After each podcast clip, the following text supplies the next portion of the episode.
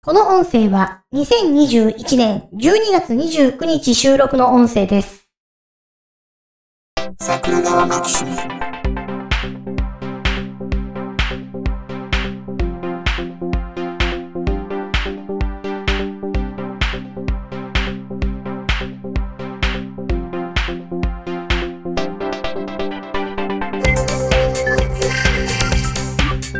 い、どうも、ジャスです。はい、ウラジーでございます。年の瀬ですね。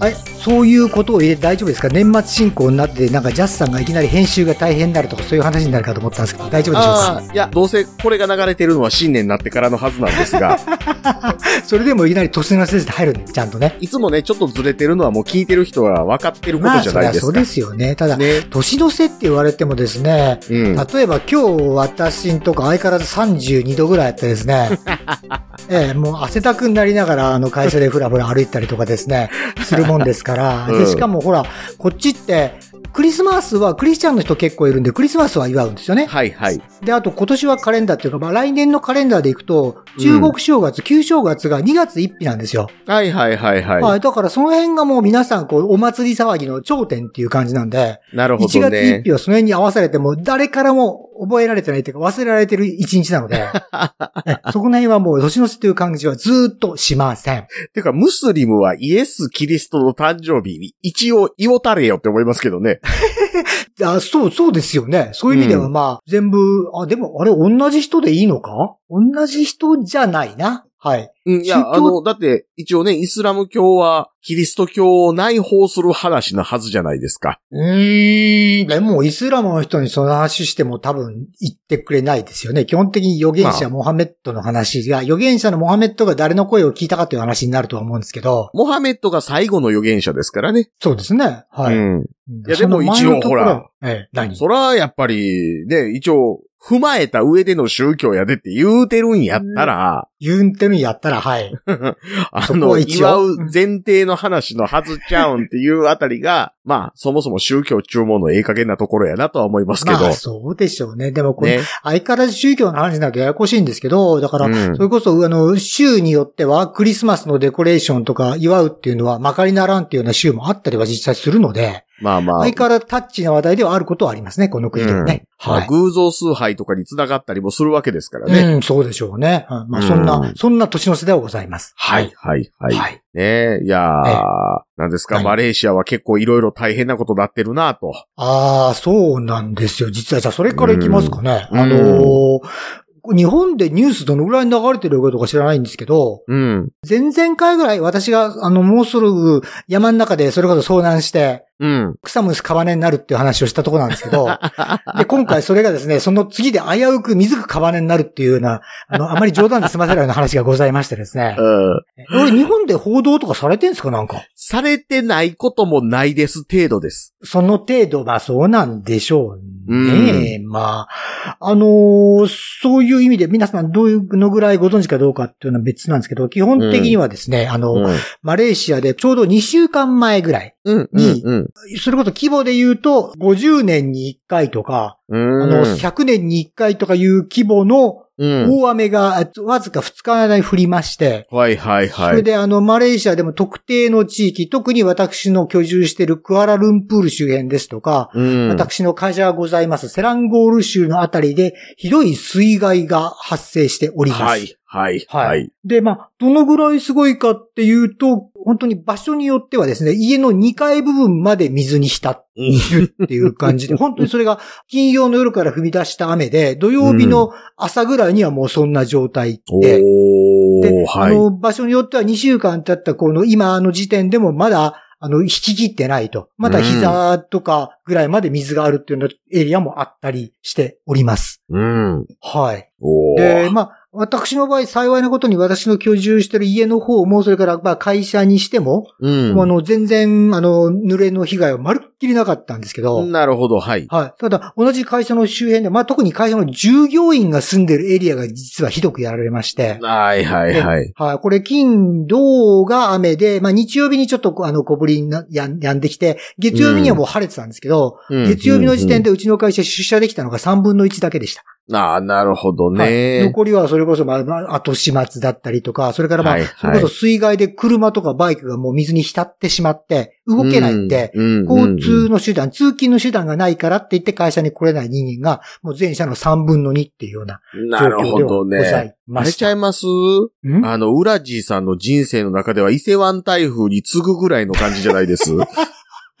伊勢湾台風は昭和、え？あ、僕ギリギリぐらいですね。え、被ってるんですか？ギリギリ被ってない。姉は被ってますけど、私は多分、母のお腹にいたぐらいだと思いますけど。えそんなぐらいですね。そんなもんですよ、実際。僕、え今、あの、てっきりですね。ボケようと思ったでしょ？うん。マジなんですからね、意外とね。ええあの、伊勢湾台風ってなんかこう、動画で見ないじゃないですか。あ、あれだって、まあ動画の前の時代でしょ、それこそ。そうそう。いやいや、うんまあまあまあまあ、それフィルムはあったんでしょうけど、うん、うん、ううん。ん。なんかこう、写真、白黒の写真でつ 伝え聞いてるもんやから、なんかあの、なんやったら関東大震災と同じぐらいの扱いになってたところが、まさかそれほど遠くもなかったことに今、逆にビビってます。全然遠くは、だって、あれ、ジャスさんって例えば生まれたご幼少の頃のアルバムの写真ってカラーですか、カラーです。あ、やっぱりそうか。えっとね、若干セピア色のやつはあります。私、小学生ぐらいまで余裕で白黒ですよ。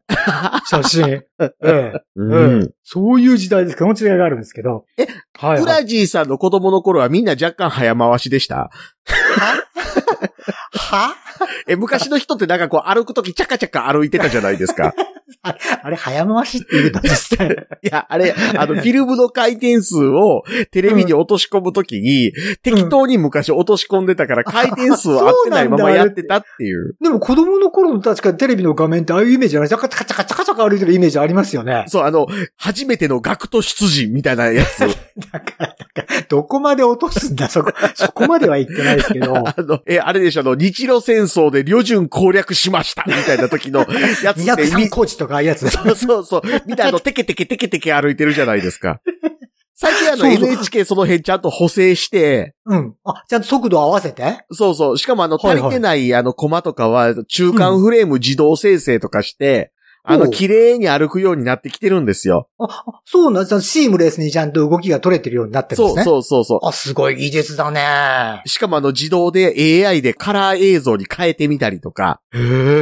うんだからあの昔のフィルムみたいにチャカチャカ歩くことはなくなったんですけど、はいはい。NHK スペシャルとかでせっかくそこまで頑張って補正したやつを僕は最近あの、アプリで2倍速で見てるから結局チャカチャカ動く意っていう。味ないやん。全然意味ないやん。そうそう。あれ、あの、自動補正って言ってもあれでしょ？ちゃんとその AI が、まあ人間の肌だったらこんな色だろうと、髪の毛だったらこんな色だろうってつけるわけですよね。そうです、そうです、そうです。あの、私の子供の頃みたいにフィルムの上にこうなんか色、い絵の具で色塗ってなんか、やったとか、ああいう話じゃないですよね。あでも結局やってることそれですけどね。同じですよね、基本的にはね。だけど、子供の頃の絵はがきとか、もろにそんな色が結構ありましたからね、私まだそう、まだ。そう、そう。はいはいはい。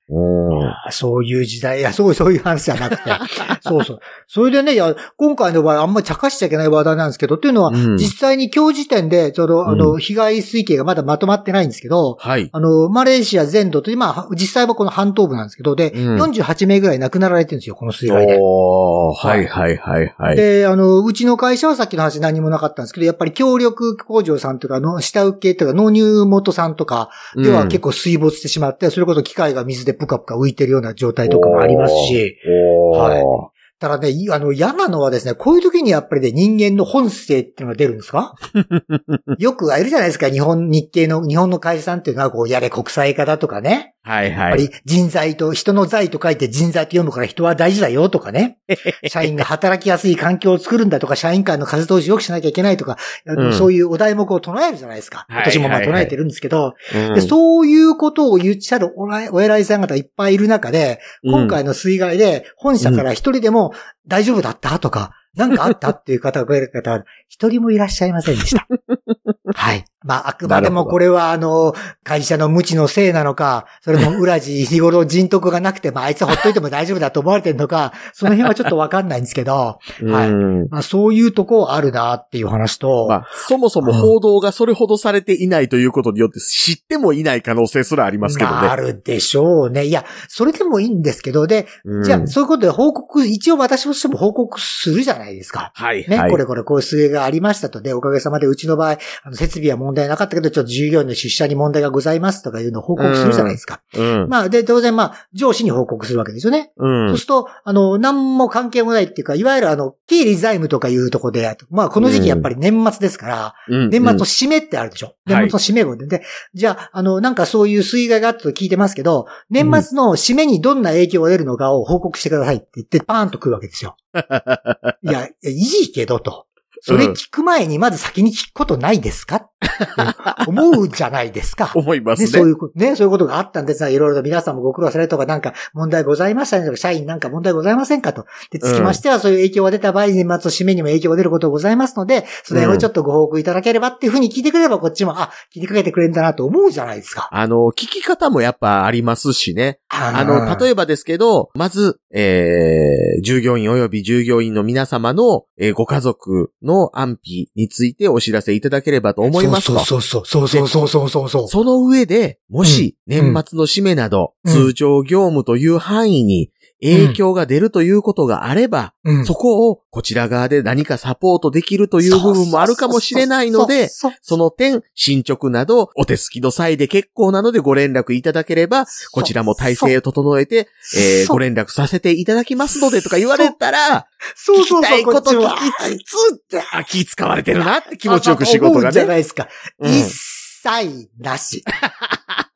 ねえ。ねほんと私よっぽど人望ないんだなと思ってね、今回ね、落ち込みましたよ、ある程度ね。はい。ええていうか僕こうやってきちんとしたことやってるのに、うちの会社ひどいっすね。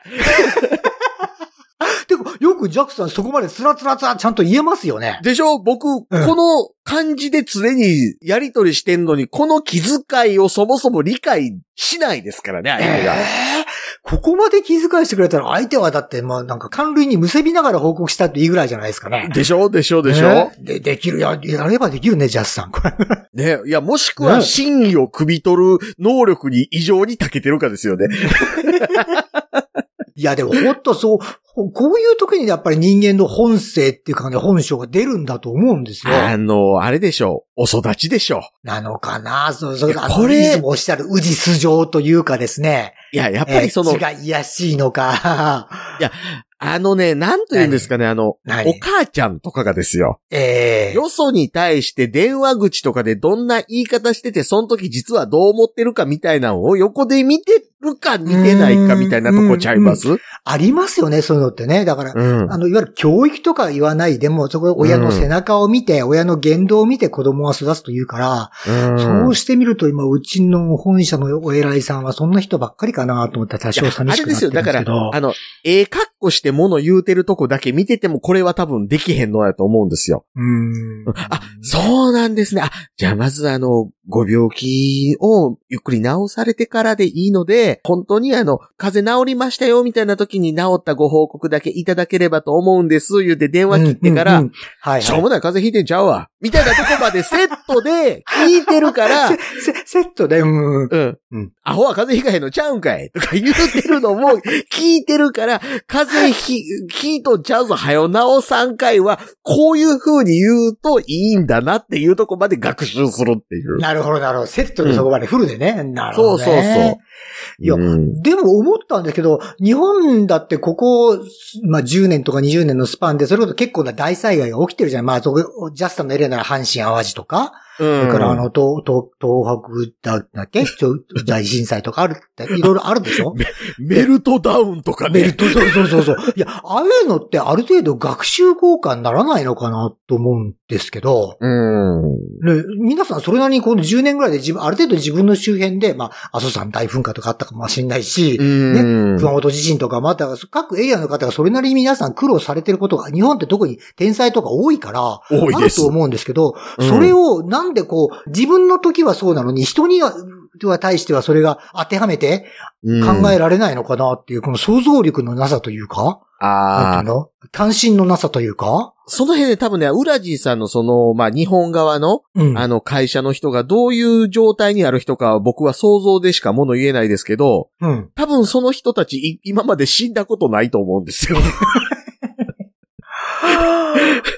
だからじゃないですかねうん。そうなのまあまあ、あの、死が身近にあるかどうかとか、うん。結局だってね、僕神戸で震災に遭ってますけど、はいはいはい。結局、生き死にのレベルまで行ってないわけですよ。でもだってあの、え、ご実家が半壊とかでしょ？う。そう、あの、結構のレベルですよね。地盤が歪んだので半壊っていう扱いを受けたのと、一応震度7やったっていうだけで、うん。周りでは誰も死んでへんわけですよ。うーん。怪我人もいないわけです。うんうんうんうん。うん。あの、そういう意味でいくと、やっぱり、うんその、本当にもう、例えば親族に亡くなった人がいるとか、うん。そういう人と比べると、逆にね、その、ある程度のし被害に遭いつつも、どっこい生きてるっていうことは、余裕かますっていう部分もありますよね。うーん。うん。なんかな、でも、やっぱり私がいつも言ってる、こう、場数踏んだもん勝ちみたいな、やっぱりその いろんな経験を積んだからこそ、こう、人に対しても配慮ができたりとか、気配りができたりとか。いうのがあるのかなと、やっぱり自分の身にそういうのが降りかかってこない人にはその痛みがわからないとか、苦しみがわからないっていうのはどうしてもあるのかなと。うん。いや、あの、うちだけじゃないんですよ。他のやっぱり、あの、お取引先なんかは日系の方、会社の方も多いので、で、当然、うちも心配するじゃないですか。うちがこんな状態だから、御社大丈夫ですかと、納入スケジュールとかいろいろ狂ったりとか、もしくは設備とか水かぶったりしてませんかとか言って問い合わせをするとですね、うん。それがまあ、当然、土日に起きたことなんで、月曜日に連絡するじゃないですか。うん。そうすると、月曜日になってどうですかって聞くと、あ、確認してご報告しますって言うから、え？と思って、いや、お前土日何しとったの？と。お前のとこだって雨降ったやろ？従業員それなりに苦しんだやろ？と。何もしてないの？と。思うじゃないですか。うん。うん。うん。ね、だから、うんその辺の感覚を、え、もっと日本人って、そう、天変地異も慣れ親しんでるし、いろいろ経験もしてるんで、うんもう少し臨機応変に対応したりとか、当然、従業員の心配したりとかいうことって気がつける、気が使える民族じゃなかったっけって思ううん。ななんか、なんか今回日本、日本人というものに対しても結構失望した、ええ、私としては経験ではございましたんですね。日本人の、まあうん言ったら外国人に対する態度みたいなものも、なんかありそうに思いますよね。あるのかな？でも、言ってみれば日頃自分たちのために一生懸命働いてくれる従業員じゃないですか。いやそーの従業員とかのやっぱり気遣い最初にしません？あのー、でもね、根本的な部分でいくと、うん。自分よりうん。体格が小さくて、うん。声が高くて、うん。肌の色が黒い人を、俺のこと？やってる。いやいやいや、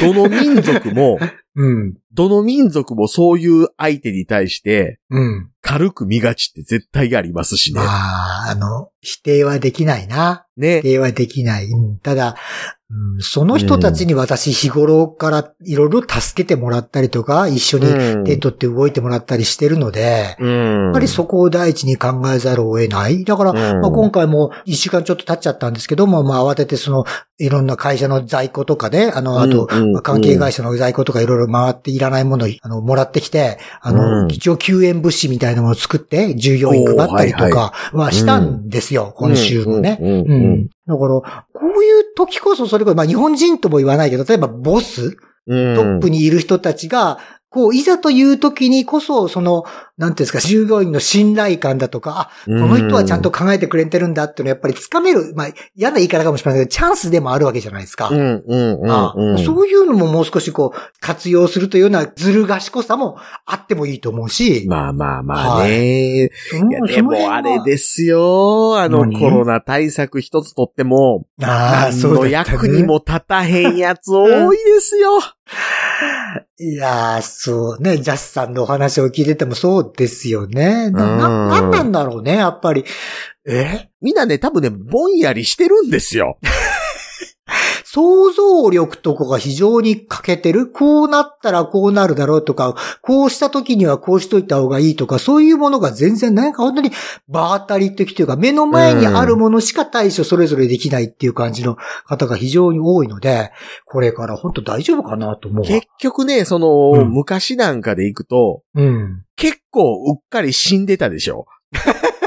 はいはいはい。うそう、うっかり簡単に死んでました。そうです。で、そう、そういう時代はありました。はい。で、うっかり死んでたりするときって、うん。テキパキ緊急時に動ける人重宝がられるから、うん。嬉しがってよく動いてたりもしたし、はいはいはい。やっぱり昔って災害今よりもちょこちょこちょこちょこうっかり起きてたでしょ？はいはい、そうです、そうです、そう。昔もっとあった気がする、子供の頃って。うん。ちゃんと工事しときゃよかったのに護岸工事適当やから水溢れるとか、はいはいはい。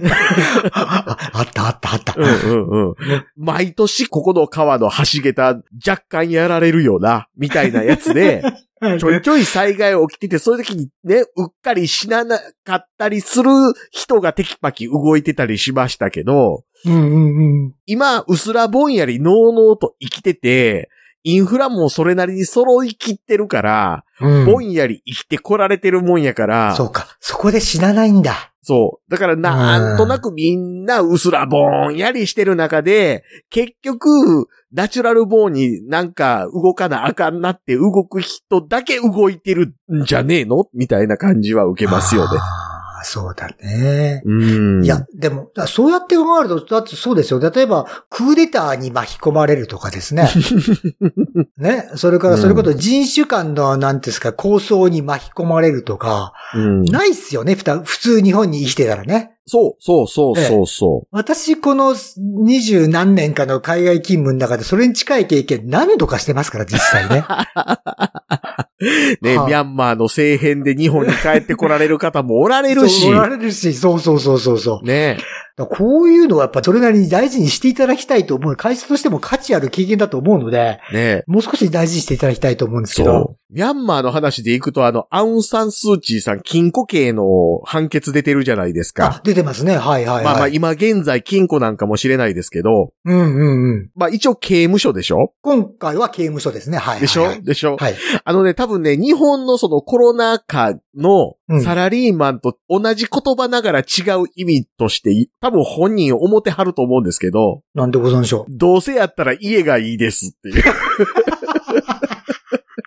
その、リモートワークみたいに言うなっていう。どどうせ外出たらあかんからじっとしとけって言って軍に捕まっとるんやったら、家で軟禁の方が楽だからいいですって。絶対思っとんだって。そそれを思ってると思う。私も思う。家やったら18年いけんねんけど、刑務所の4年嫌やわって絶対思っとんだっていうね。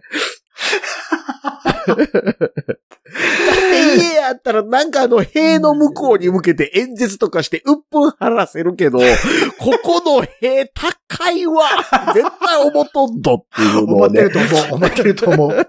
そうよね。そういうことなんですよ。うんいや、でもねあ、と今もう私結構ええ年みたいなやつとかね。ですよね、もうね。で、ねえ。うん今回の4年は確かにきつそうだよね、ゲームしててもね。うんねえ、さすがにあのなんかジャスさんツイッターで、だったらいけるぜとか書いてましたけど、今回はそうはいかんのではないかなっていう気はするけどね。ねえ年もと、年取ると大変だから。何？い家でロームさせられてる方がマシやわ、みたいなね。そう。そっとそう思うわ。そうそうでもそういう国によっての事情とかもいろいろございますから、こういう経験は大事にしていただきたいと思うんですけども。そうですね。はいお願いしますよ、本当で、あとね、だから、す。うんあ、の、やっぱりあの、ある程度の会社の方って、日本でも特にある程度の大きさの会社の方は、当然ある程度支店とか、海外に支社とかあるじゃないですか。うんでそういう方、やっぱり人事総務の方にもお願いしたいのは、やっぱりまず、せめて自分の会社の支店とか支社がどこにあるかぐらいはある程度把握しといてですね。ね。で、その辺で例えば天変地異が起きたとかね、なんか声援が起きたという噂があったら、ちょっとでも耳に入ったら、大丈夫かぐらいのメールはそれこそ3分ぐらいで打てますから、そう、ねそのぐらいのことはしてもバチ当たんないじゃねえかと思うんですよ。誰もマレー語で書け言うとんちゃうねんと言ってないと日本語で十分だからと。ね、それはやってほしいなと。で、そういうのはやっぱりこう、意識的な演出として何？何？何？今何年はハリマオ年ですね、つって。今年とは言わんでええけど。そうそうそう。知ってるバレー語の限界が早くも露呈するっていう。ハリマオで終わり？まあ、普通そうか？あとで、まあ、日本語でわかるマレー語ってなんかあんまりないね。でしょ？はうんい。そう、だって、そうそうもう、だあれですよ、あの、マレー語の話してて、あの、ハリマオが虎ですよねっていう時に次出てくる人って、えっ、と、は、ハリマオさんって本名谷さんですよねって、いやもうそれはマレー語の話しちゃうってなるっていう。戻ってる戻ってる戻ってる。そうそうそうそう。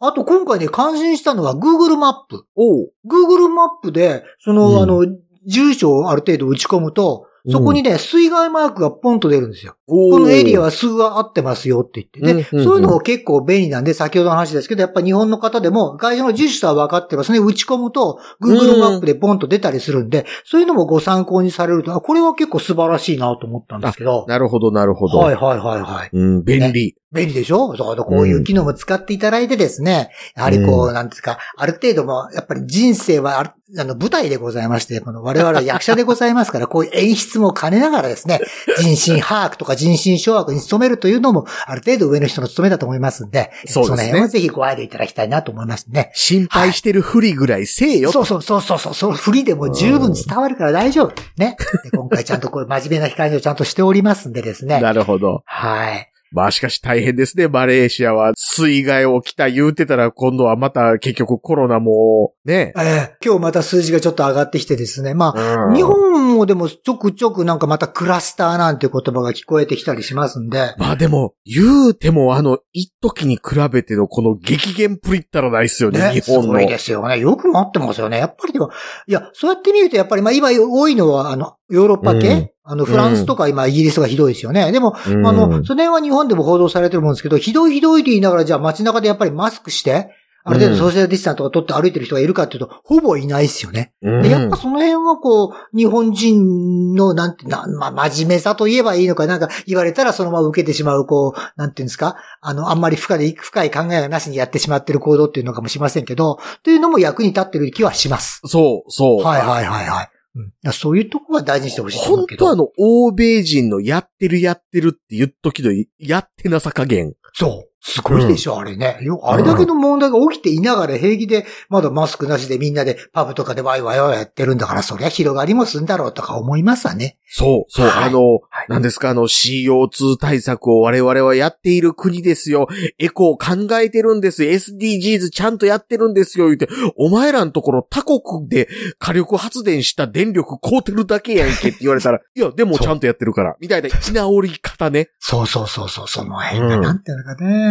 まあうんルまあ自分たちの都合のいいようにルールを作るのはまあ彼らの上等手段ですから、その辺のところはまあそしょうがないのかもしれないですけど、う。うん。ええだからまあ、でも日本もそんなこと言ったってまだこれから一応まだ正月とか人の移動がある。なんか今年はなんか実家と電話をしたところ、あの、な大晦日のなんか終夜運転とかもするらしいですし、はいはいあの、あ。れでしょ？あの、おみ、なんで新年のお参り？の神社とかも結構普通にやるんですよね。うん。だからまだまだそういう意味では気の抜けない日々が続くと思いますんで。まあ、オープンエアでこれぐらいみんなワクチン打ってて、しかもマスクもしてますよっていう状況やったら、なかなかククラスターにはなりにくいよっていうところは、うん。まあ、あの、日本ぐらいワクチン打って、日本ぐらいマスクしてると言えるようにはなったんかなっていう感じにはなりましたよね。うーん。なるほどね。うんとは言ったって、まだあれでしょ？あの、え今は大体まだ2回目接種の話だったっけ？ブースターは日本は来年ですよね。ブースターは今始まりつつはありますけど、あ、はあはあ、まだお年寄りとか医療従事者とかあっちの方ですかそうすると。そうですね。うーん。うん。と、じゃあマレーシアが追い抜いちゃったんですね。マレーシアもうブースター普通に始まってますからね。うんうんうんうん。はいはいはい。まあ、日本結局だから、その、一発目、二発目打つのが、若干遅かったのは遅かったじゃないですか。うん、まあそうですね。うん。とはいえ、この私、えっと、一発目、二発目で、結局二発目が終わったのが7月の半ばぐらい？うん。で、もうブースター先月打ってますからね。うん。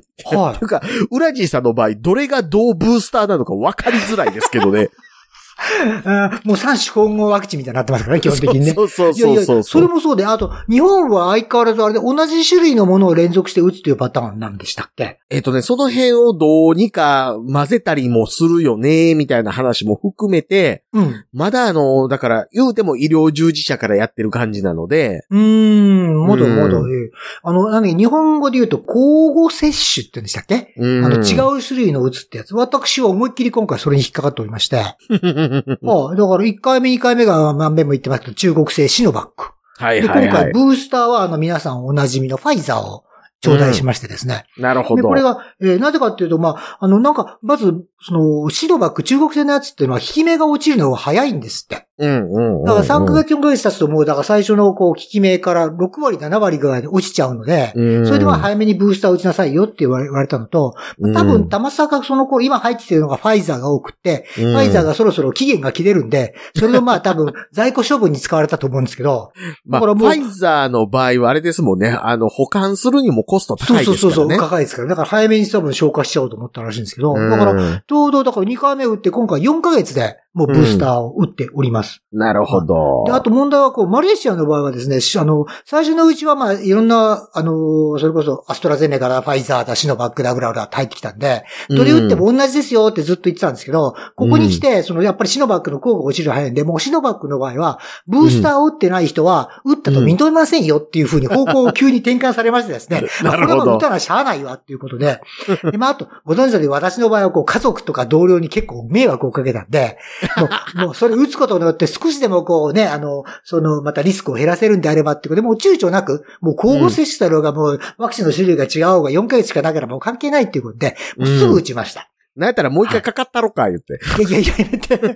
もうそれはやめてほしいんだけど、まあそれはそれでもネタにはなるなと思うんですけど、毎回命かけてやってますから。うんただね、やっぱりあの、ツイッターを見てると、マレーシアの日本人の方でこのやっぱり交互接種うんあの、はいや、わちょっと嫌だなっていう方が多いとか、それからそうんの、ワクチンによること種別で区別つけないって言ってたのに何今更言ってんのよって言って文句言ってる方は結構多かった。まあまあですよねまあ。はいはいはい。まあもちろんね、不安に思うっていう部分がね、うん。ないってまあ言ったら嘘ですからね。うん。とは言っても、うんやっぱ私の場合、引け面の方が怖いっていうか、嫁さんの方がよっぽど怖いんで、まあそれでもう、躊躇なく打ちました。今回また面白かったのがですね、もうやっぱり、うんあの、前回の反省を踏まえてってこともあったと思って、ワクチンがもう市中に思いっきりばらまかれてるんですよ。だからなるほど私の場合、こう3回目の接種を受けたのは、まあ1回目2回目はいわゆる集団接種みたいな、大学の行動であるとか、それから公民館みたいなところにみんなで集まって、ぐん順繰り打つっていうことなんで、結局行ってから帰ってくるまで3時間ぐらいかかったんですかね。まあの、頭にあの、白い粉をプシュープシューってかけていく感じでしょ飲みしらみじゃねえからっていう。そうそう。なんだけど、まあ今回の場合はそう言われて、まあ、1日前ぐらいに言われて、じゃあ行ってみようと思って、まず Google で見たら、全然地図に見ても、え、うんこのとこに病院なんかあるみたいなところなんですよ。うん。まあ、それでもいいからって言われなら行ってみようと思って行ってみたら、本当に街中の小さなクリニックで、うん。当然あの、ローカルの街中にあるんで、あの、うんお医者さんも受付も全員ローカル。患者さん待ってる患者さんも全員ローカルで、うんおそらくこの今までクリニックに行った日本人は私が初めてじゃないかっていうようなところで、で、受付でこう身分証明書出すじゃないですか。で、普通はあの、マレーシアとか、まあ、大体海外の方ってあの、身分証、日本で何カードって言うんでしたっけ？マイナンバーカード？まあまあまあまあ、皆さん一応ね。ねアメリカで言うと社会保障番号書いてあるやつになるわけですああいうのはね。皆さん大体海外の人普通に持ってるんで、それを出すんですけど、うん。で、私何にも持ってないんで、うん。で、パスポートを出すわけですよ。うんそうすると、まず受付の人は、何これっていう顔で見るんですよ。で、しげしげとその私のパスポートをひっくり返したり重けたり見て、ベージュめくったりいろいろ見てるんで、いや、パスポートでございますよって話をして、うん大丈夫かなこんなとこで打ってるうちなんか、あの、ワクチン代わりに変なもん打たれて、なんかぼーっとしてるうちにパスポートは取られるわ、内臓は取られるわ。で、その場で放り出されるんじゃないかと思うようなとこでですね、打って、開けてからあれですよね、向こうに堪能ないやんけって言われるっていう。えーっと、堪能はもうない。もうない。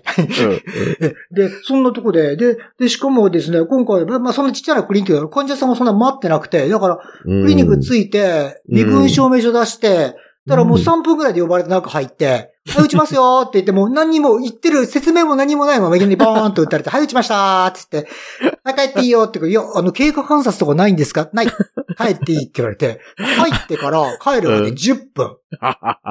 で、自分で運転して普通に帰りました。そんな状況。めっちゃ早漏の人がピンサロ行ってももうちょっと時間かかんでっていうぐらいですよね。そんな感じ。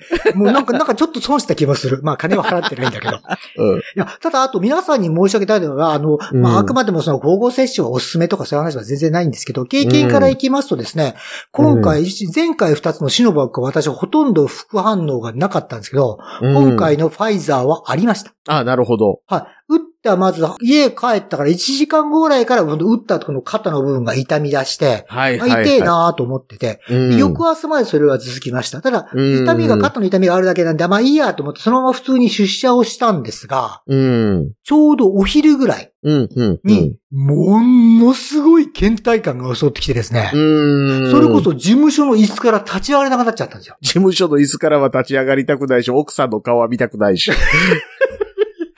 本当にでも、あの、その日たまたま会議とか何にもなかったんで、午後自分の事務所の扉を閉めて、自分のあの椅子にもうずっとぐたーっと、もう就業時間までそのままずっと座ってて、で、ちょっとまあ良くなったかなっていうのを見計らってなんとか自力でもうヒーコロ言いながら家まで運転して帰って、で、ボンも晩飯もそこそこにもうそのまま夜8時前に寝て、うん一晩寝たらもう収まりました。でも、今回みたいな、あの、その副反応が出たのは今回初めてで、なるほど。結構厳しかったのはあります。いかにシノバックが薄かったかですよね。効果切れるのも早いしね。だって、やっぱそんなもんかなと。ジーさんの場合、シノバックがもうすでにブースターなわけじゃないですか。そうそうそうそう。そうなんですよ。はいうんだからそういう意味で、まあ今回、まあシノバックも入り、自己免疫もありということで、うんファイザーが入って、もう3個目なんで、うんもう V3 という感じなんで、もうだからあとは敵は変異のオミクロンと。ね。ね戦え初老のポッドキャスターオラジーという感じでですね、どっかで聞いたような歌ですけど、そんなような状態で今、そんなような状態で、はい、来ておりますんで、はい。また皆さんのご参考にまあなればということで、ちょっとこの辺も、ウラジーといえば、あの、転んでたんで、はい。そうですね報告させていただきます。はい。あの V3 ー言うてるけど、お前指2ってなってるやんけっていうあいつですね。そういえばなってんな、あれ。いや、あれ V やから。あ、あ V の方なのね。3だ。両手でやればいいよな、V とダブル。あれ仮面ライダブルってのがありましたね、なんかね。言いましたね。はいはいてか、はい V3 言うてるけど、あの、お腹についてのダブルサイクロンやから、もう2なんか3なんか分からへんしって。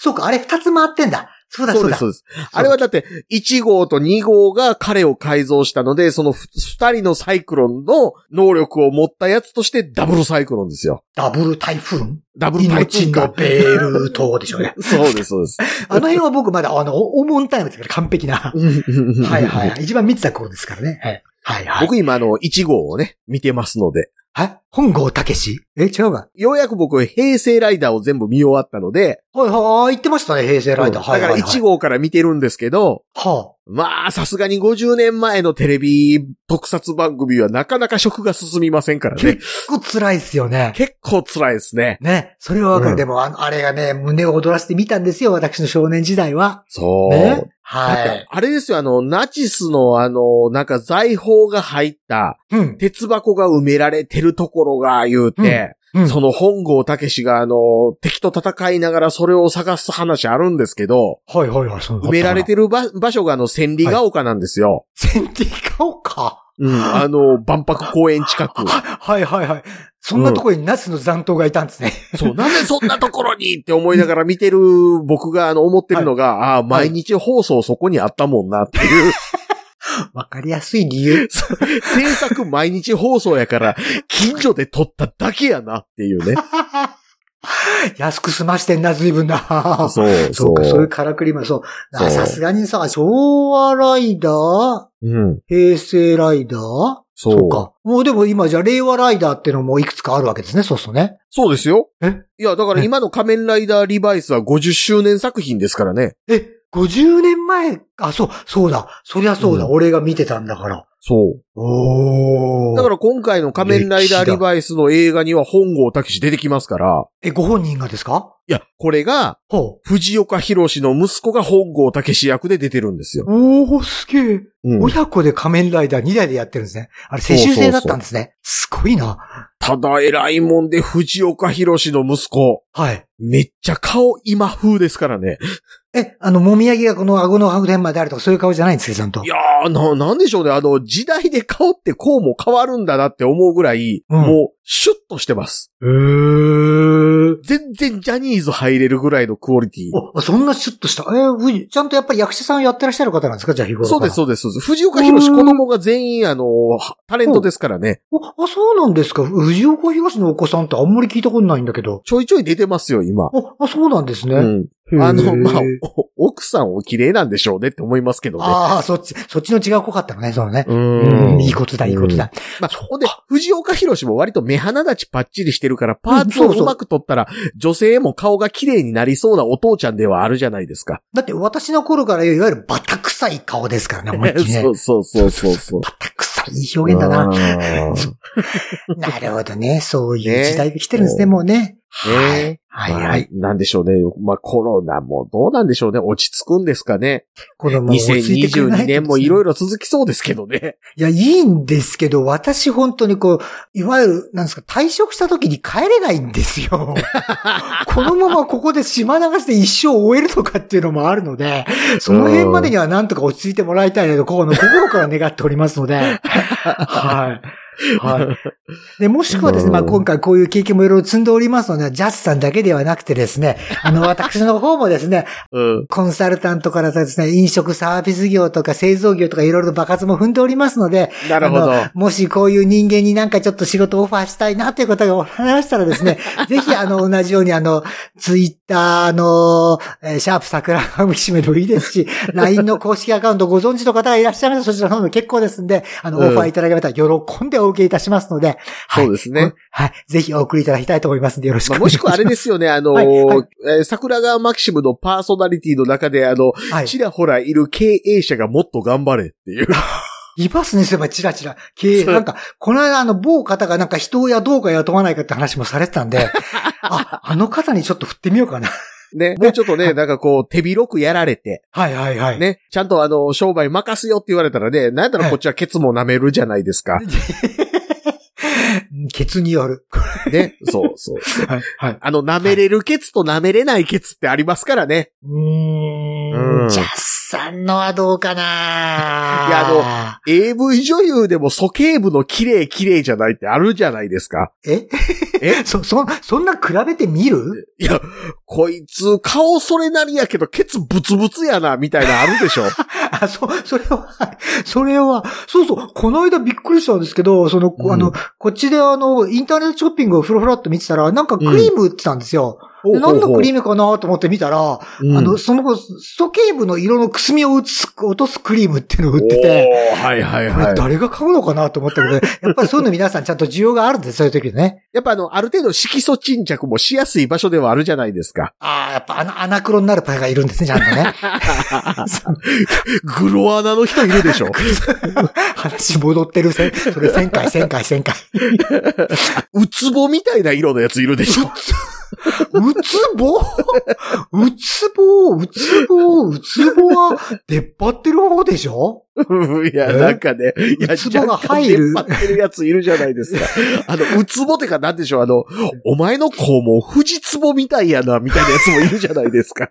ふ、富士壺は、デジでしょあれは。いや、だからね、あの、うんえっ、と、なんでしょう、あの、梅干し食べてスッパマンぐらいの自己主張の肛門もあれば、あの、お、お前のケツの穴はね、そっから火山弾でも出すんかみたいな、噴火口みたいな肛門してるやつもいるじゃないですか。外輪山とかやつですからね。そうそう。いや、だから、AV 女優さんでもですよ。七沢美也さんは、鼠径部が綺麗だな、とか思ってる一方で、な、な、沢宮、はい。ああとで、あの、はい うん。画像検査しよう、はい。はい、あの、アナルも見てて、お前、ちょっとうんこ出てるやん、みたいなやつとかでげんなりするとか、結構いろいろあるわけじゃないですそか。それは大体そのジャンルに行く方がまず間違ってると私は思うぞ。うん どうしてかなこ今回はちゃんと水害の話と、じゃあ、あの、ブースターの話で真面目なブラジルをちゃんと前面に打ち出そうと思ったのに、必ずこういうところに落ちるのね。あの、やっぱりね、あの人間、あの、さっきも言いましたけど、はいはい。バランス感覚って重要じゃないですか。ね、真面目な話、一辺倒やったらやっぱりうんことか、ケツの穴とかそういう話しとかないと、人間のバランスおかしくなるから。まあ、いいけど、落ちるとき落ちすぎてない大丈夫？これちゃんと。人としてあるべき姿として僕は非常に、こう、バランス、平衡感覚というものを重視してる結果、こういうことを言わざるを得なくなっているだけなんですよ。いやいやながらね、やっぱり自分のバランスを取るために仕方なくやってるわけですよね。そうなんですよ。えー僕もそのためだけにアナルものの AV とか見てるわけですよ。そのためなの？そのためだけに。そういう理由があったのね。あそんな深い理由がありました。つくつくしド M ギャル、アナルものとか見てて、いろんなものがあるなーって感心するのとかっていうのも、やはり人間何事も経験が大事って、これ、ウラジーさんの感覚と 全く一緒ですよ。そうそう。いや、だから、この間の話でやっぱり、日に当てなくてもいい部分も世の中あると思うので、それをね、やっぱ必須例が花というのもちょっと、えそう。あの、蛍光灯の下で見たらお前の肛門、ウツボみたいやなって、なったりするわけですから。ー日を当て、傾向と当てなくてもいいから、そこはね。はいおお前の鼠径部、ほぼ色ブドウやな、みたいなやつとかいるでしょぶどう。ブドウ、真紫色か。デラウェアみたいなやつね。そうそうそうそうそう。え他のところが巨峰ならいいけどねって話じゃなくて。かんかんかんかんかん。じゃあ私もあの、色が黒くて困ってますとかですね、そういう方がいらっしゃいましたですそうね。そういう人は、だからマレーシアからそのクリームをウラジーさん経由で購入するということを、はいね、やっているとおそらく薬事法違反で挙げられてお縄頂戴になって、まあ4年間刑務所に禁錮刑とか食らって、家がいいですって思う羽目になると思いま。す。だ、だだと思います。はい。あと、でも逆にウラジンの来年のベストバイの話題にはなるかもしれないんで、一応買って試してみようかなという気にちょっとなりました、今一瞬。アナル真っ白けなりましたとかね。それはそれで嫌かな。僕のアナルでホワイトバランス取れると思いますよぐらい白なるっていう。じゃあ、あの、そういうクリーム使った方ですね、あの、ホワイトバランスが取れましたという方はですね、あの、どちらの方にお送りすればよろしいでしょうか。はいはい。えー、LINE の公式アカウントかうんオープンチャット、Twitter のシャープ桜がマキシムまでいただければと思います。いただければと思います。はい。よろしくお願いいたしよろしくお願いいたします。